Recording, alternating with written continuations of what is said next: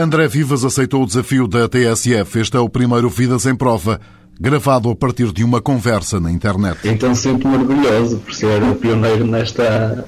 Nesta forma de comunicar. Sim, sim, sim.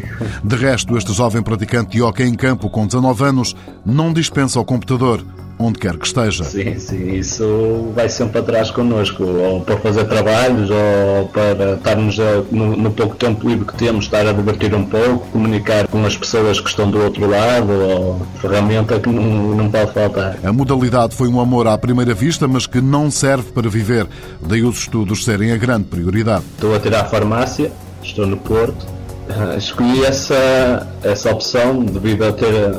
a ter o Estatuto de Alta Competição, e pensando na, na situação em que estamos a viver, foi por esta escolha para me dar no futuro um, melhores garantias. Há treinos quase todos os dias na União de Lamas, onde joga. Depois ainda há os estágios da seleção.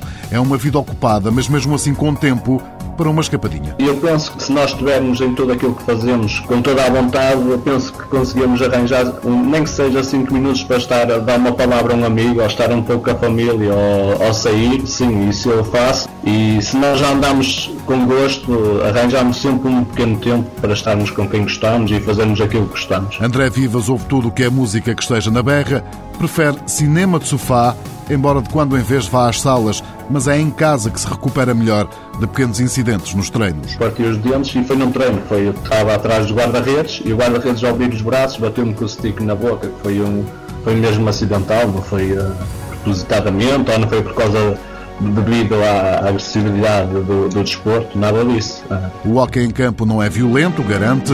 Há recordações de outras pequenas situações, mas o que deixou mesmo marca foi a primeira internacionalização. É um momento que nunca mais esquecerei, e até quando ouvi o hino nacional me caíram as lágrimas. Foi mesmo o momento que mais que vou recordar toda a vida.